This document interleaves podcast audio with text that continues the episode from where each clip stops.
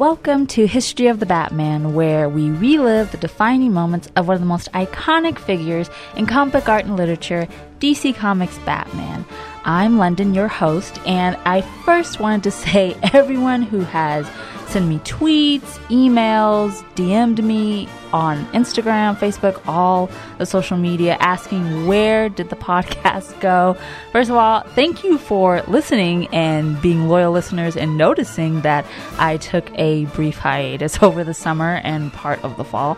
I really appreciate you guys supporting the show and wanting to hear more. I have been very busy moving from, we're still in SoCal, we moved from LA to another city, and the construction on the house has been insane, plus other non Batman related things have happened, and I have been very preoccupied making sure my life outside of talking about Batman with you guys has been a little bit more calmer. But it's much better, and construction's almost done, and now I have the time to be able to bring you guys more shows, talk about Batman more, and I still am on Instagram and Facebook, and I actually am continuing my partnership with DC Comics, and I'm still doing history videos for their DC Fans channel. So if you've missed the podcast, you can still go on their YouTube channel and check me out on there. I recently did a Batman Day unboxing, and my latest video is about the myth of the Batman God complex. It's actually a podcast episode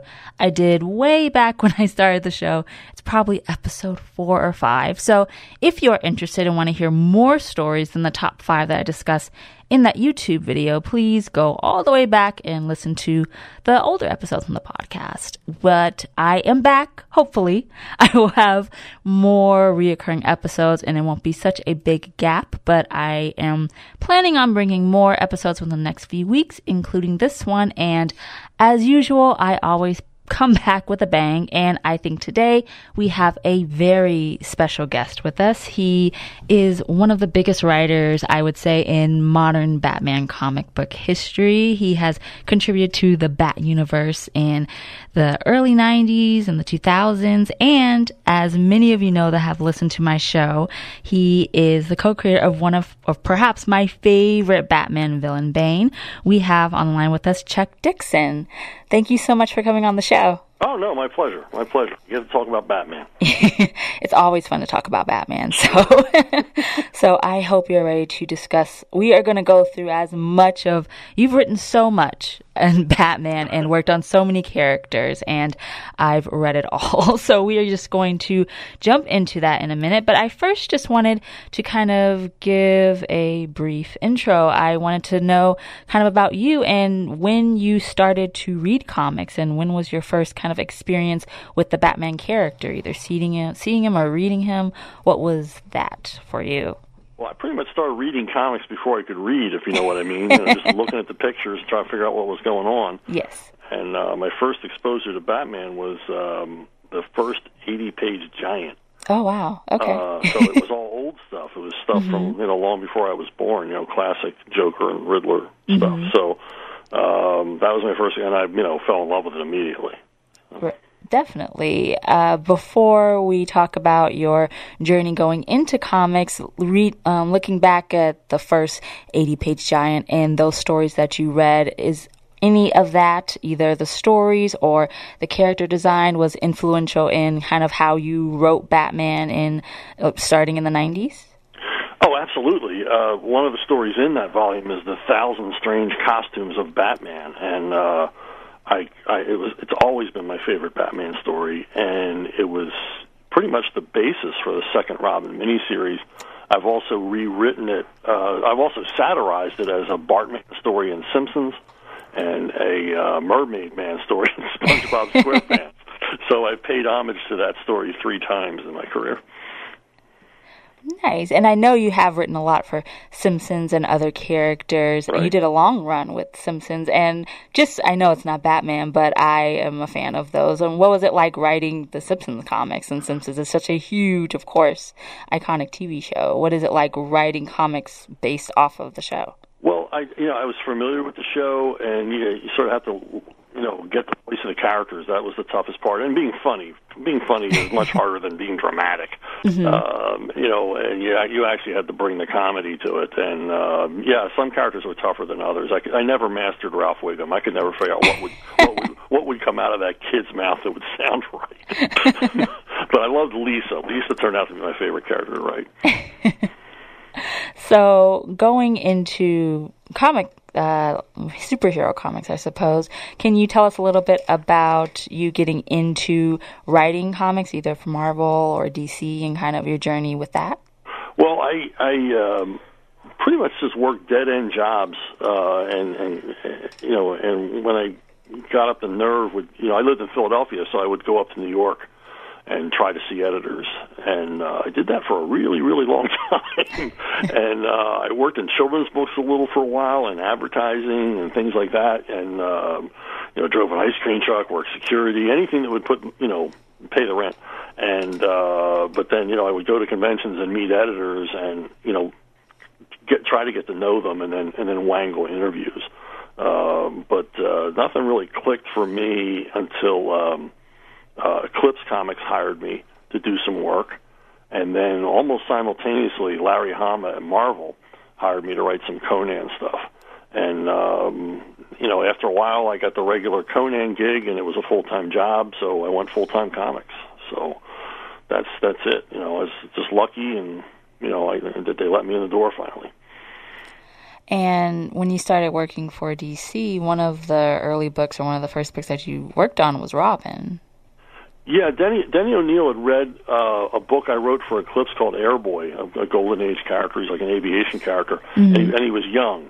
And uh, Denny liked the way I wrote, uh, you know, a young guy. You know, for whatever reason, it clicked with him, and um, he asked me to, you know, come on and try my hand with Robin. And uh, you know, after talking to him for a while, you know, because I wasn't certain. You know, I I don't always just say yes to a job. I want to make sure I'm going to bring something to it. Right. And uh, but he explained to me the importance of Robin. You know, you, you you're fans of these characters, but you don't really know them till you have to write them. And uh, you know, he he explained the importance of Robin and his place in the Rob in the in the Batman mythos and how important it was and how important this project would be.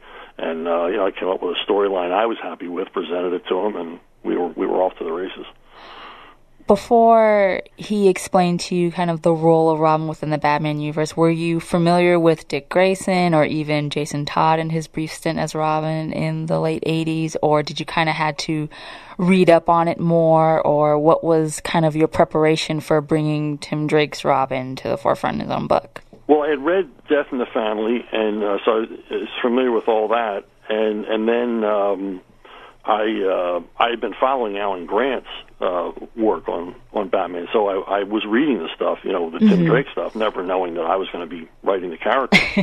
so yeah, I was I was really following the Batman books at that time. Luckily, I, I had never I never thought I'd be on Batman. I never interviewed. I never really talked to Denny uh, before that, and uh, but um, yeah, I was familiar enough with it. But you know, I, I told Denny that Robin wasn't necessarily my favorite Batman character, and then he explained the importance that that that um, Dick Grayson and Alfred keep Bruce Wayne grounded. Definitely. Otherwise, Batman is a is a psycho. You know, he's he's, he's just a lonely, lonely man, and right. uh, so um, when he explained it, you know, I realized you know, all my favorite Batman stories had Robin in them, including Thousand Strange Costumes of the Batman. It's, mm-hmm. it's very Robin centric, even though it's about Batman's costumes and Death of Robin and, and other stories along the line. That I realized, you know, yeah, I I, I kind of liked the character, even though I didn't think I did, and I and I sort of intuited that he was important, you know, just through through realizing which stories I liked. So, you know, once he explained that to me and everything else, um, you know, I just dug in on it. So, what was it like going in writing Robin and starting to write about Batman characters or even Batman when you had been reading Batman comics for the longest before then, since well, you didn't I, know that you were going to be writing Batman? Yeah, I mean, yeah, it was. It, you know, Batman is like the um, the World Series. it's it's the gold medal. You know, it you, you know it's something that you you know when you've written Batman, you've written the ultimate American comic book character, which is why I never thought I'd ever get to do it. and and and after 11 years, I was on I was on Batman titles, you know, Batman and Batman related titles for 11 years. I always got a thrill every time I typed the words Batman and Robin. I always realized, hey, this is pretty cool. I never took it for granted that you know this was uh, a very very rarefied air I was in comic book wise. So yeah, I mean, I was as thrilled writing my last story as I was writing my first. We're going to get into more Batman comics and the different ones you've done, but like you said, you've written so many different Batman stories. Was it ever a time when it was hard to think of a new storyline or to come up with new characters, or what, was it just a, such a wealth of um, the universe that Batman has been in that it was easier for you to just keep writing stories for the long period of time that you have? Well, you know, going into any new franchise, you know, you got to wonder how how many of these can I write, you mm-hmm. know, until I'm I burn out or I can't think of anything else. And uh, but but the most important thing is I, I had I had Denny O'Neil, I had Scott Peterson, I had Darren Vincenzo, I had Jordan Gorfinkel, and that was the editorial crew, and they had faith in me. You know, mm-hmm. they, and that's important. That's important. When you know your editor has your back and the publisher has your back, you know, you can work miracles. And you know, once I got into it and was really just living in Gotham in my head most of the time, the stories began to compound each other. Each story led to another story, and then you know there was that wish list of villains. You know, oh, I want to write a story about this guy and that guy right. and that guy and that guy. So, uh, and then once um, uh, Graham Nolan came on Detective with me, mm-hmm. and Graham is an even bigger Batman fan than I am. I think he's the biggest Batman fan alive. uh, his enthusiasm uh, and, and also ideas uh, that he would throw my way uh, really just led to more and more and more. So, uh, yeah, it just sort of just I was on a roll for 11 years. Before we get into Detective, which I do want to touch upon, when you were doing Tim Drake's Robin and you read more about the other Robins that came before him, what did you want to uh, how did you want to set up this new persona and set him apart from the others that have taken up the mantle? Because each um, have their own unique style that was brought to the character. So, how did you want Tim Drake from the few stories that were written about him before he was given his own book, uh, based on the stories you've written? How did you want to set him apart from the others? Well, I, mean, I, I asked Denny bluntly what went wrong with Jason Todd, mm-hmm. and uh, you know, because he failed twice. I mean, he failed, then they tried to reboot him, and he failed again. And right. Denny's only excuse was, you know, sometimes a character gets away from you, uh, mm-hmm. and, and there was no way to bring him back. And uh, I said, is it due in part that he didn't really seem to respect Batman? He, you know, he starts out as a juvenile delinquent, which most comic book readers couldn't relate to in the first place. Right. So um, then he said, yeah, that was part of it, and that was part of the reason why. Um, uh, you know, Tim Drake was created as, as a more cautious individual, a more cerebral person, and mm-hmm. more tech oriented than action oriented. He wasn't a natural fit to be Robin. So, so with that setup, I just ran with it. I just leaned into it. That that that this was a Robin who, if he was in over his head, would call nine one one. You know, or you know, he would he would follow the criminals till he had enough evidence on them, not necessarily jump in and fight the way Batman or or Dick Grayson would. And so that was the the basis of it. And I thought, well, you know, if this works right, this will make him extremely relatable to the readers, which uh, uh you know apparently it did because they mm-hmm. they fell in love with the character. Definitely, I know for many, Tim Drake is perhaps their favorite Robin, uh, in, including Dick Grayson. Um, and I think one of the aspects of Tim Drake being Robin and the relatable things is his relationship that he eventually has with Stephanie Brown, which is a character that you co created that came out in Detective Comics. And now she has been in so many different roles. She was Spoiler, and then she became Robin and Batgirl, and she's back as Spoiler again. When you first wrote her in Detective, was she planned on being a long term character, or was she just a one arc figure that you wrote for that story? Yeah, she was strictly a plot device. I mean, I, I came up with the idea of, of you know, what if a supervillain had a daughter or a child, and mm-hmm. a daughter seemed more interesting, and and what would that that that child's uh, rebellious phase would be to be a vigilante, you know, would be the opposite of what the father was. So she became the spoiler because she was going to spoil all of her father Cluemaster's uh, yes. crimes. So um, she was there to ruin everything for him, and uh, it was a one-off thing, and I never really thought any more about it and then this is back when we used to get letters, and the letters start coming in, and they weren't asking when, you know, they weren't they weren't asking to see her again. They were asking when will we see her again, just assuming that we had plans for this character, and so uh, I needed an ensemble cast when Robin went to a monthly book, and she seemed like a natural fit, kind of an interesting, you know, foil for him, you know, Mm-hmm. a, a rival vigilante, and you know, and then because she's a girl, the the romantic tension between the two, and all the rest of it, and um, she wound up being probably the character I created at DC that I have the most affinity for, that seems the most alive in my mind. You know, she really did take on a life of her own for me, and um, you know, and the readers continued to like her and continued to be interested in her uh, so, so much that you know they killed her and had to bring her back. Right. So, so that's that's a good feeling. Yeah, What were your thoughts about her being killed off? And not then- good, not good. No. I mean, uh, you know, they, they not only did they kill her, they killed her in such an ugly They way. did. It's just like, well, what, what did, did the writer hate this character? I mean, what what's going on here? You know, and then uh, actually, I came back briefly to DC and and, and brought her back. Um, and um, so, yeah, I'm glad she's still in existence because, like I said, I had a lot of affinity for her, a lot of affection for her. Since she was supposed to be kind of a one-off character, what was it like? I guess with the, the editors or just writing the character. Did what was it like bringing her back or making her a more reoccurring character since she originally was created just for that one story? And how did her relationship, her romantic relationship with Tim Drake, kind of form, or why was that part of the thing that you wanted between her and, and Tim? Well, you know, it, it, it was always. Um, I always saw like the first forty or so issues of Spider-Man as a template, you know, for how to do um, superheroes, especially young superheroes. And uh, you know, I sort of kept thinking about that. And Peter Parker always had, you know, two women.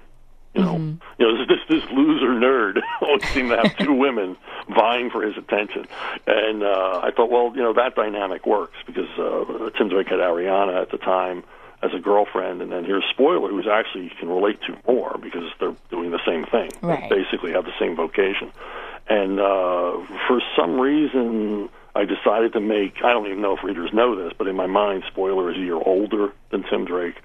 Um, she comes from a very blue collar, lower middle class background, which I could relate to. It's the way I grew up, and uh, you know, her mom had um, was you know worked as a nurse. I mean, you know, she she had a life totally different from the glamorous life that uh, Bruce Wayne and, and his wards lived.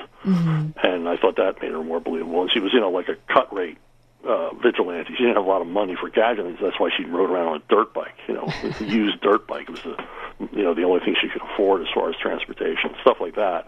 And you know, all of those things sort of made her seem more real to me, and and and more real to the readers. And and then she was kind of from the wrong side of the tracks, and so that you know, you know, that's. I think that that difference made her attractive to Tim. She was so down to earth, mm-hmm. and um, you know, it was just something to play around with, you know, uh, character wise. So you were writing Robin and including having her in Detective and during the 90s which I think anyone could argue it was probably the biggest decade for intercompany crossovers. Yes. and you wrote a few of Batman crossovers which Yeah. um so I wanted to talk about one of them you did a Punisher and Batman and you worked on the Punisher for Marvel briefly. Right. So how did that come about that that happened that they both collided and what was that like writing those two characters?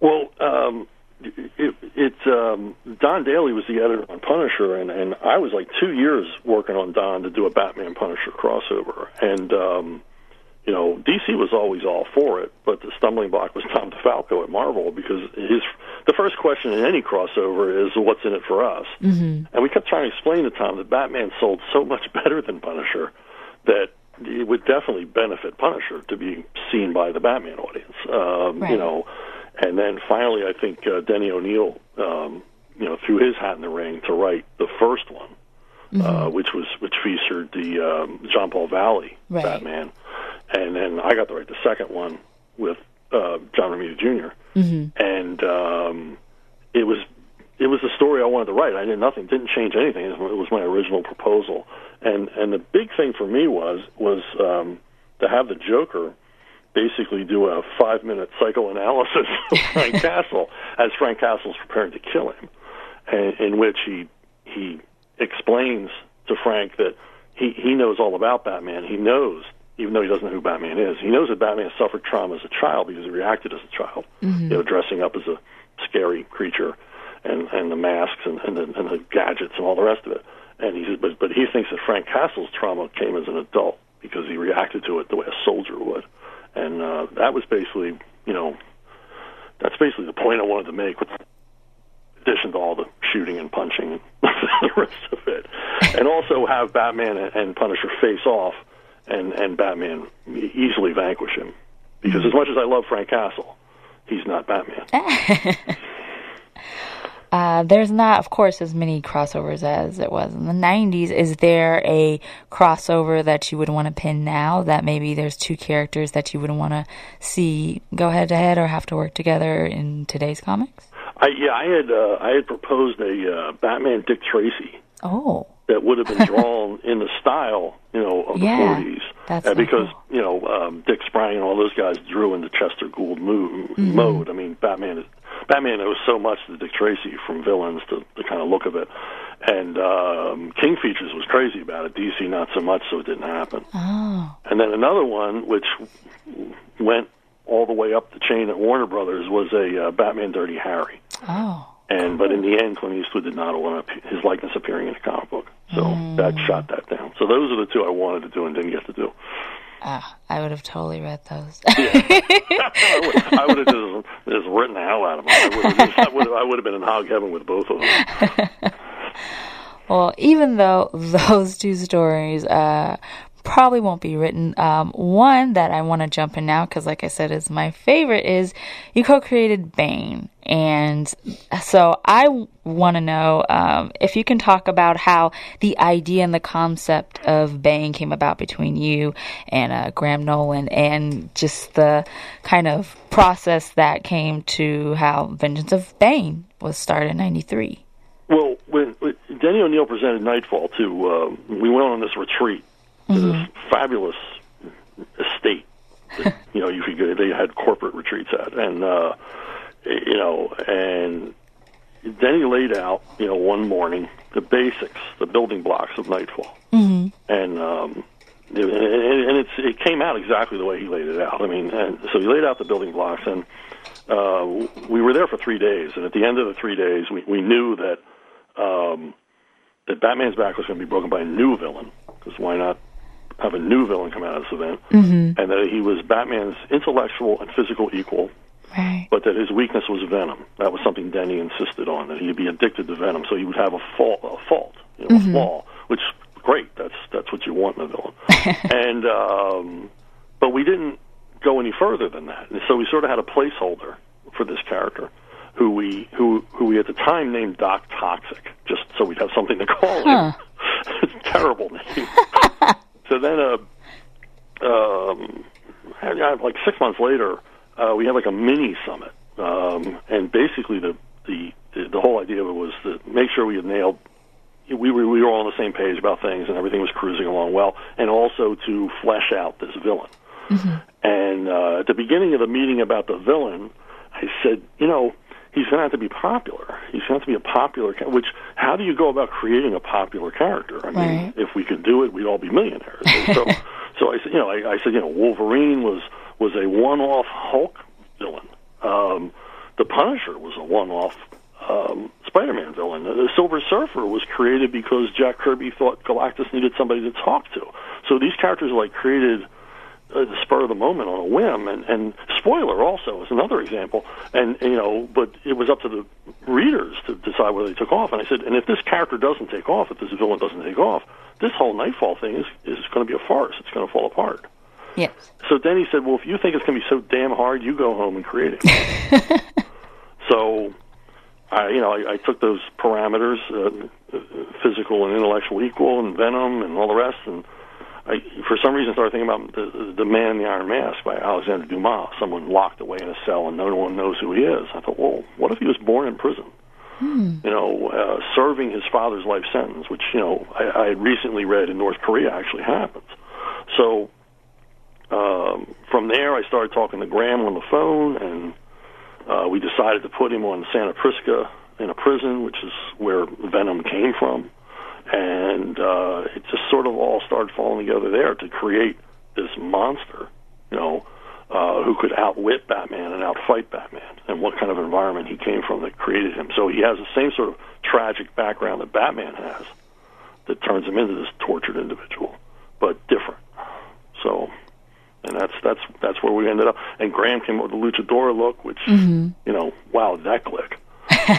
so because it's so uh, versatile, you Yes. know, but he's instantly recognizable no matter what you put him in, as long as he's got that look. Right. So. And after that one shot happened, then Knightfall started, which was this epic arc. And what were you already had? It seems like from what you just said, it already is a frame for what what Bane was created for and what he was going to do in systematically taking down Batman. But what were the challenges? I guess crafting the story arc itself, having Bane's role in it, and all the other rogues that he kind of used as almost pawns in breaking Batman down to the climactic broken back arc, and kind of how was that um, crafting the whole Knightfall story? Well, the- well, like I said, the Denny's framework was so solid that you know we we basically, uh, especially the second summit, um, we we began breaking down month by month what had to happen. And um, I remember Jordan Gorfinkel and Scott Peterson at these whiteboards with, with dry markers, you know, making these charts and issue numbers, and you know, fit, you know, putting in what had to happen in each issue. And um, so you, you know, you had me, you had Alan Grant, you had Doug Moench, and we were three guys who, who knew how to meet a deadline. And you know, we they'd been working in comics longer than I had, but you know, I was the, the new kid, but you know, I was eager. So um, you know, so so we laid out what each issue, what had to be accomplished in each issue, where it had to begin, where it had to end, and the rest was up to us. You know, what what business we wanted to do in between, and um, so we just went from from that those charts and just went home and you know I would I would finish my issue to detective and then Doug would do his issue of Batman and Al would do his issue of Shadow the Bat and then it went back to me again and that's the way we did it. And we you know we we all three of us were deadline hounds. We all stayed way ahead of deadline. And um you know we had great artists. So it all went very very well. I you know it all went seamlessly. And and it, and it goes back to the framework that Denny laid out. Because all the dramatic highlights were there. All the reveals and surprises and shocks were all just built right into it. Is there something about that story that you would change now, or do you think that it just flowed and seemed to fit into the framework of what uh, the vision was for No, I really don't have any regrets on that one. I really think it, it, it went well. I think that's why it caught the attention of so many people. I, the, the only thing we did too well was we made John Paul Valley so despicable. um, people really hated him. So sales began to fall. You know, when he took over as Batman, they really and and I had cautioned about that because you know uh, some fans at the time thought Batman should be more like the Punisher. I mean, why doesn't he just kill the bad guys? And, and I thought, well, let's present this guy as the as the you know the the Batman they think they want. You know, be careful what you wish for. Except you know we we show that the, he'd have to be such a colossal jerk to be that way that they readers wouldn't like him, and of course they they didn't. They reacted negatively. They, they hate, couldn't stand the guy. Uh, what was it like writing in other Batman characters within that arc from Tim Drake's Robin or even when Dick Grayson would come as Nightwing and kind of having other family members play into this story because it seemed like the whole Batman universe was involved since it was such a major storyline. Yeah, I mean that that that was the fun part because you got these classic characters and they all they all know each other and there's a familiarity even with the villains and, and the good guys and even the villains with each other. You know, so you got you know it was just a, a toy chest of classic characters we got to play with. So um, yeah, it was a dream, absolute dream come true to do all this stuff and then you know to work variations. I remember asking Alan if I could use the ventriloquist because he. uh he created him. And I said, well, I'm really going to have some fun with him. And he said, go ahead, go ahead. So, you know, because he didn't have uh, Scarface, he had to use his own, one of his own socks for a puppet. And, you know, and Alan, Alan, Alan loved all of it. You know, but I, I had a blast. And, uh, You know, so yeah, all the all the. I mean, it, it, Knightfall succeeded in large part the way any successful Batman crossover succeeds is it had all the classic elements. We we we, we used everybody, and and I think that's what readers want to see uh, while you were writing Knightfall, or once it was completed, did you think that that arc would be as important or as big of a Batman story as it is within the character's history now? No, we were just hoping that it would do as well as Death of Superman, ah, uh, which, which you know it, did as well or better, and uh, because Denny hated things like Death of Superman, he called them stunts, and he didn't want this to be a stunt. He mm-hmm. wanted it to be resonant he wanted it to be important. He wanted to convince the readers that Bruce Wayne wasn't going to be coming back. I mean, even if for a minute, if we could get the cynical comic fans to believe that he really wasn't coming back, mm-hmm. then we would have um, achieved our goal, which I think we did. I think we convinced a lot of people Bruce Wayne was out of action forever, and we were making a change. Um, so, um, you know, but I had no idea, absolutely no idea it would have the impact it had. I had no idea that Bane would go on to be what he became, you know, a household name. Yes. I mean, that that never. I just thought, you know, if if we can get this guy to where the readers like him enough that he's a you know a B a, a B grade Batman villain who appears now again. But the, but the fact that he joined the canon of classic Batman villains, mm-hmm. you know, on a permanent basis, I mean, I still can't get my head around it. And the character hasn't even been around as long as Joker. It was in 1940. It was in 93. So it's he's almost 25 years old, and yet that's one of the villains that's still used in outside media. He was in the animated series in the 90s and even the films of Batman and Robin to The Dark Knight Rises.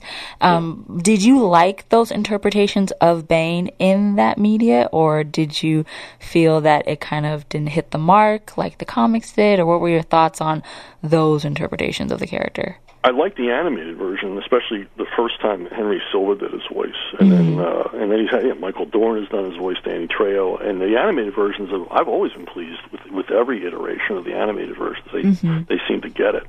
Um, the, you know, his first appearance was in a train wreck, Joel Schumacher train wreck. so you know uh, he looked great, right? Uh, and I love that scene of him tearing the the the uh, bat signal out. Mm-hmm. But um, other than that, it's awful.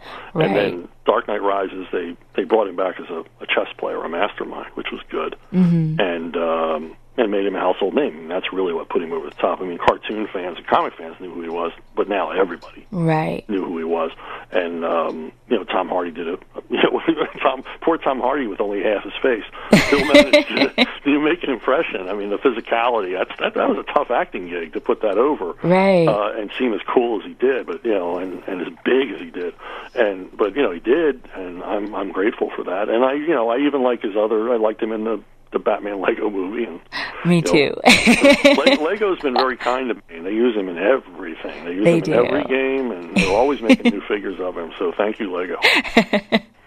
um, in The Dark Knight Rises, did you visually like the way that Bane looked? It was a little different. The mask was a little different, kind of the the outer look, or since it's not exactly like in Knightfall, and yet, but intellectually in the way he schemed, it fit perfectly. But did you like, just in the overall sense, uh, Tom Hardy's portrayal of it? Yeah, yeah. I mean, I I don't quite understand the mask with the painkillers and things. Mm-hmm. That didn't quite make sense to me. Um, but you know, would, would he be mentally that sharp if he was constantly right. sort of an anesthetic? But but uh, but like you said, you know, he was uh, he was the mastermind. He was, you know, his um, you know his attitude, mm-hmm. his you know this is supreme confidence in himself and and all the rest of it, and his competitiveness. And yeah, that, that's Bane to a T. This guy has got to be the top dog in any room he's in, mm-hmm. and and that, I liked all of that. I liked all of that, and. uh so yeah, I mean, you know, I've got no arguments at all with how he's portrayed in that movie. Um, you know, they did, you know, because you know they change everything for the movies. Yeah. the DC they do, and you know, um, the, you know that by far. When Bane but, is used, it, will be around. You know, he's going to be. Maybe they'll get him to our classic. So. When Bane is used in other media, are you ever uh, called up or referenced to uh, to how they should use Bane, or do you just kind of see it whenever it comes out? Yeah, I, and you're just surprised. I when everybody else does. okay. The, the, only, the only involvement I've ever had on that end was when they were making Batman Forever. Mm-hmm. They asked Doug Moench to do an essay on Two Face, and they asked me to do an essay on the Riddler, explaining Oh. what they were, what their modus operandi was, what what motivated them. And of course, I didn't use any of it. I was just gonna say, did it match what? The no, I, I, often say that um, the, ba- the I, I saw Batman Forever and I didn't like it. Uh, a terrible Riddler story, and not even a Riddler story. And then the next night I saw Die Hard Three, which was a much better Riddler story. I mean, it did, it fit the template that I wrote in the essay for the for the Batman movie. ah, wrong movie. Yeah, yeah, yeah. Well, once you were writing uh, Knightfall and you were on the Detective Comics, and then in 96 you wrote Nightwing, which I just want to say that your Nightwing and Scott McDaniel and everyone who worked on that book, that is the Nightwing that I was really first introduced to within comics. Um, I first read that, and then I started work reading other stories with Batman. So Nightwing for me, that was my first Nightwing, the one that I really like even today. I've read all different types of Nightwing arcs, and that's still my favorite. And I want to talk to you a little bit about writing the character. And since you're now familiar with writing Tim Drake and more about the Batman family and Dick Grayson's role in it, and I'm sure you know about him wanting to have the more mature persona of Nightwing and kind of not necessarily be in Batman's shadow necessarily. And so he's put in a new city of Blüdhaven, which you introduced within this universe. So, what was the creative process or your approach to writing this book and kind of having Nightwing be his own hero and have his own identity that's a little separate from Batman, but still kind of having those key elements and the reason why people like Dick Grayson so much within the universe? Well, I mean, when I came on Nightwing, um, originally Denny O'Neil and Alan Grant were going to write it together, and uh, they were overcommitted. And so Scott Peterson said, "Would you, would you like to write it?" And I said, "Yeah, I, yeah, I'd like. To. I mean, I like the character." and he says, "Well, you know, we're three weeks uh, from needing the script." So you got to get going now. Mm. And he said, the only thing I want from you, because Scott McDaniel was already part of the deal. He said, the only thing I want, I want a Jackie Chan movie every issue. So uh, he wanted lots of jumping around and kicking and punching.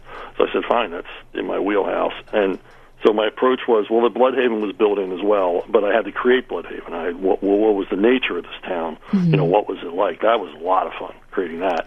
And uh, you know, how was it different from Gotham? It's sort of a low rent, crappy, you know, town that's over. You know, it's been over for 50 years, but everybody still lives there. Right. And, uh, you know, I, I, I used a couple of towns that I'm familiar with, sort of put them all together to make Blüdhaven. And, um, and the, uh, the other aspect was, you know, he, he couldn't be Batman Light. He couldn't be Batman Junior. He had to be Mm-hmm. different. And so uh, I made conscious decisions about how he talked. He, he said "gonna" and "wanna." He talked far less formally than Bruce Mm-hmm. Wayne did, and um, he was also well, and, he, and this was built into Robin from the beginning. Dick Grayson and Robin from the beginning. He's more impetuous than Batman. He's more of a natural than Batman. Batman had to become Batman. Right. It was Robin just had to put on a costume. Dick Grayson just had to put on a costume. He already knew all the trapeze stuff. He was right. already an athlete. Yes. So so I, I I I leaned into that as well. That he's a natural. He said nothing's going to hold this guy back. Mm-hmm. And uh, just sort of ran from there, you know. And he was, um, you know, more of a I, not more of a ladies' man. He's not like a womanizer, but he was he had a more natural relationship with women than Mm-hmm. Bruce Wayne did, and uh, I, you know, dealt with a lot of that. So you know, he was a you know young single guy out on his own. So Right. uh, so I, I I played with that, and and he was more he was also. Um, not as much as Tim Drake, but he was also interested in having a private life, a life of outside of being Nightwing, mm-hmm. uh, more so than Bruce Wayne. Right. So- It seems like with Dick Grayson, he could form better relationships, uh, like personal relationships, than Bruce could, and I think Yeah. that's part of the appeal that, or people like reading Nightwing or any story that Dick Grayson's in, because with Batman, you can kind of tell, okay, he he probably won't have a successful romantic relationship, and when anytime he has, it's something tragic. But it seems more, even if Dick Grayson's a little bit more flirtatious or but he can easily talk to women, and it seems like he can have that personal relationship with other people, which I think is one of the reasons why he's such a fun character to read. So, was that aspect really fun for you to write because it's he had, you have a little bit more freedom it feels like to write with Nightwing than Yeah, maybe yeah, Batman. He, was certainly more charming, Mm-hmm. uh, and he had more of a, like I said, more of a private life because the Nightwing book, you know, a lot of it was his private life as Dick Grayson. right. um, you know, where he lived and who he interacted with. And Mm-hmm. I also made him more uh, pragmatic than Batman. He was less romantic about things, uh, like um, his car.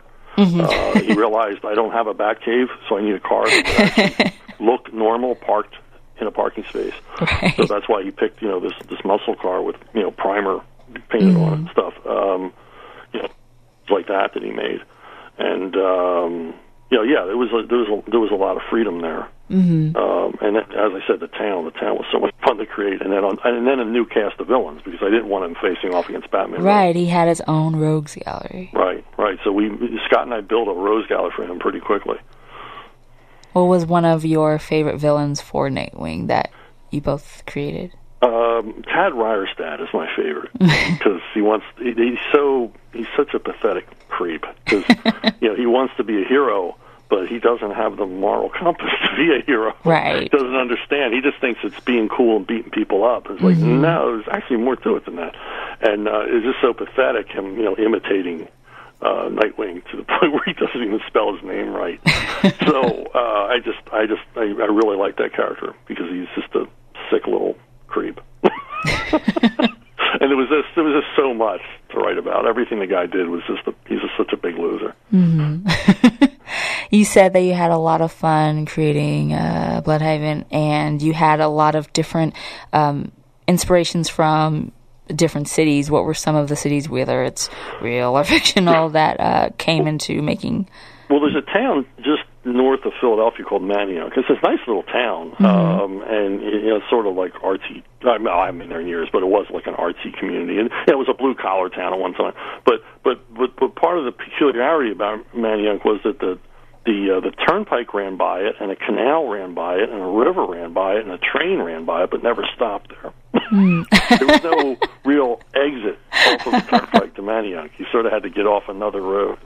So I thought that'd be cool, a town that everything bypasses. Which is why when you see Blüdhaven, there's all these overpasses right to the center of town, you know, and no exits. There's no because nobody wants to get off there. And then uh, Camden, which is uh, across the river from Philadelphia, which is uh, just not a nice place. Um, I, I saw the parish priest for Camden uh, interviewed once, and he was this old Irish guy, like right out of an old movie. And they asked him how he ended up in Camden, and he says, "Well, it was this or hell." So I thought, well, that's Camden. so it's just a town where just the, the leadership just failed decades ago. So, so it was, but the two of them sort of mashed together to to create Blüdhaven. I can see that now from what you described. Like that perfectly fits. so, well, before we even talk about other books that you've written, you wrote a lot of books simultaneously, um, especially Batman books. Um, did the storylines ever get crossed? Were you was it ever difficult to keep them in line since you were writing different books all at once, or was it relatively easy because they all had their own distinct style, or was it were there challenges with that? Well, I I tend to stay way ahead of schedule on books, so I would have an opportunity to write. You know, if I was writing a four issue arc in Detective, I would just write all four issues in a row uh, because you know I. It, it, Bob Greenberger used to send out the deadline sheets, and a couple of months I didn't get one. And I said, Bob, what's going on? I haven't gotten a deadline sheet. He goes, they're irrelevant to you. By the time you get them, you've already written everything on the deadline sheet, so why bother? So when I got to Nightwing, uh, I wrote the whole first year Oh one wow! after the other, the first 12 issues, one after the other, which really was great. And I got so far ahead of Scott that that we were able to go back. You know, I was able to go back and rewrite things and make sure it all worked seamlessly as one big year-long story. Mm-hmm. And uh, you know, it's an opportunity that you don't get very often. And um, so that's that's the way it would work. And I would just, and you know, my wife can tell you, I basically lived in Gotham all the time because I was just was constantly in that world and completely immersed in it and loving every minute of it. But you know, it never seemed like work to me. But that's how I would do it. Stay ahead. I, I tell everybody, stay way ahead of schedule, and you're never going to run into any problems, and then you're not going to run into writer's block or anything else because there's really no pressure on you at that point. Well, at least it's not like work. it's just no, no, never, it's very never effortless. Felt, never felt like work. um, when you're doing Nightwing, you also introduced The Birds of Prey, which is one of my favorite books. And so, where did the idea come from for the team of Birds of Prey with Oracle and Black Canary? And then, why did you want to have a focus on those two heroes headlining the team? And then eventually, Huntress comes to make that trio. Uh, where did that idea uh, kind of come from? Um, you still there? Yes. Hello. Okay. Sorry, I heard a click. Um, yeah, Birds of Prey was the brainchild of Jordan Gorfinkel. Um, mm-hmm. He came up with the idea that Black Canary and and Barbara Gordon would make a great team, mm-hmm. and he tried to convince me. And I, he, at first, he couldn't. For a long time, he couldn't convince me. I said, "They got nothing in common." Black Canary just had a book canceled, and mm-hmm. I don't think Oracle can carry a book on her own, and blah blah blah. And finally, he said, "Just try it, just try it." And really, begging me. Uh, thank goodness he move on to the writer. He's just convinced I was the one to do it. And uh, within about six pages of that first, you know, damn, he's right. They have a chemistry because they're so different. Had the guy he, he did um, Blackberry, who was giving his orders, which was, which was brilliant. You know, they wouldn't meet for a long time, and when they did meet, it had to be a big story. So he he came the groundwork for it. I give all credit to him, and what his ideas were. Um, some of your, I guess, favorite storylines once you were into Birds of Prey? And you see that this is a great book, and a lot of people, or at least it seemed like a lot of the readers were into this heroine team, which there weren't really a lot during this time. So, what were some of your favorite storylines with writing um, with Oracle and Black Canary and Huntress? I, I, I like the early story with with the Greg Land Drew, mm-hmm. and Drew, Drew, and Drew Geraci was um, where they meet uh, Guy Gardner's clone, which I had introduced mm-hmm. over in Guy Gardner. I thought that was kind of cool, and it was the beginning of the kind of stories that were typical of Birds of Prey. Mm-hmm. That they were always getting involved with something and not really having enough intel, and and sometimes finding out, hey, we're on the wrong side, or you know, there's all these unintended consequences because they sort of jumped in without really understanding. Because I like to show the fallibility of Oracle that yeah, just because you're all connected to databases, it doesn't mean you know really what's going on, which I lesson for all of us. You know, the internet isn't always right. Uh, so, uh, and then it would be Black Canary would have to work her way out of it, which I thought worked for the characters because you know they both had a part to play, mm-hmm. and, and Black Canary wasn't just following Oracle's orders. Sometimes she was just getting herself out of the trouble that Oracle had gotten her into, and uh, so I liked that. I liked I liked uh, uh, Hunt for Oracle, and I really liked uh, where they go back in time uh, to the the um, the New World during when the Vikings were here that Butch Guice drew, and mm-hmm. I, I just love that arc because uh, the artist is so freaking gorgeous, and I got the right Viking prince, which is a character I've always liked. So, uh, and I got to do a lot of research on the Algonquin language and things like that. So, um, you know, crazy stuff like that. But you know, that's that's the kind of thing they would let me get away with. But yeah, it was a great run. I love those characters, and you know, Jordan was right. The chemistry between them just wrote itself. Mm-hmm.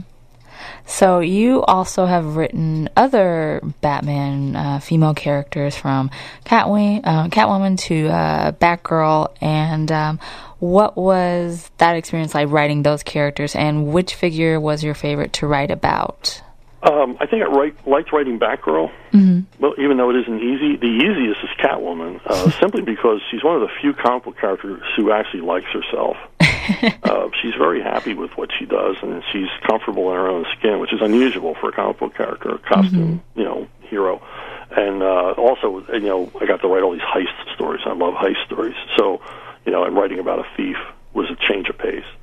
And then Batgirl, just you know, is just a terrific character. Um, you know, um, uh, you know, coming out as the underdog and Batman not really wanting her to be around and things like that. So, mm-hmm. um, you know, and, and Batgirl Year One, which I did with Scott Beatty, was just that was a you know dream project. Yes. And um, you know, and Scott and I had such a tremendous working relationship that you know to this day neither one of us can remember who wrote what because uh, it was just sort of an organic. We'd write each other at the corners and stuff, and uh, so yeah, I mean, I I have an affinity for writing the female characters. I'm not quite sure why. Maybe it was because I grew up with two older sisters, um, you know, and you know, like I said, the, the female characters are so often the underdog Mm-hmm. uh, because they're underestimated. And I always like the the uh, you don't know who you're messing with story. You know, Yeah. yeah, yeah. We'll push her around. She's just a girl. Now she's bad girl.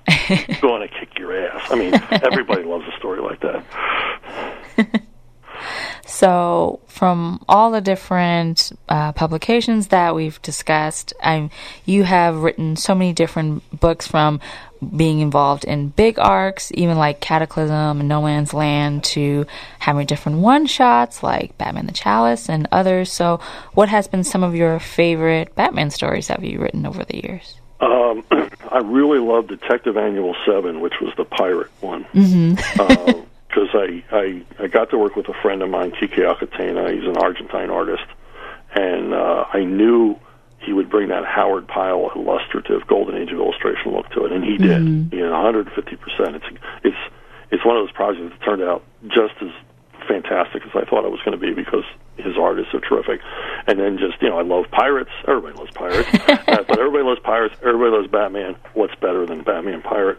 So um, you know, we did that. We did a follow up to it later, a ten pager, and uh, that was just a joy to work on. And but so many of them. I did a, a Blackgate special with Joe Staton, and and Joe Staton got to show off his film noir muscles. Uh, you know, on, you know, on a prison story, and. um you know, but but so many of them. Batman Predator three was a joy Ah. to work with. Uh, Rodolfo Damaggio. I love Predator. Uh, I, I campaigned to get that one done uh, because I just thought Rodolfo would knock it out of the park, which of course he did. So, you know, it's it, I wrote a lot of Batman. I know. but, but you know, I have too many favorites to name. And you know, working with friends, you know, and becoming friends. I mean, Graham and I were friends already, getting to collaborate with him. You know, Tom Lyle, um, Staz Johnson, all the great Jim Balent, just great guys to work with. So, having worked within the Batman mythos and practically working on every character, why do you think that Batman is still as popular as ever today in comics, in and out of comics? Well, it's a wish fulfillment fantasy because, like Superman, he's a self-made man. You know, it's like anybody could be Batman if they just worked hard enough at it. Uh, there's that part of it. There's the he's rich. That's that's always cool. That's another part of the wish fulfillment. and, and you know, Bob Kane and Bill Finger sort of cobbled them together from a lot of characters. You know, Zorro and Dracula and Sherlock Holmes and things like that. They sort of distilled it down to the the S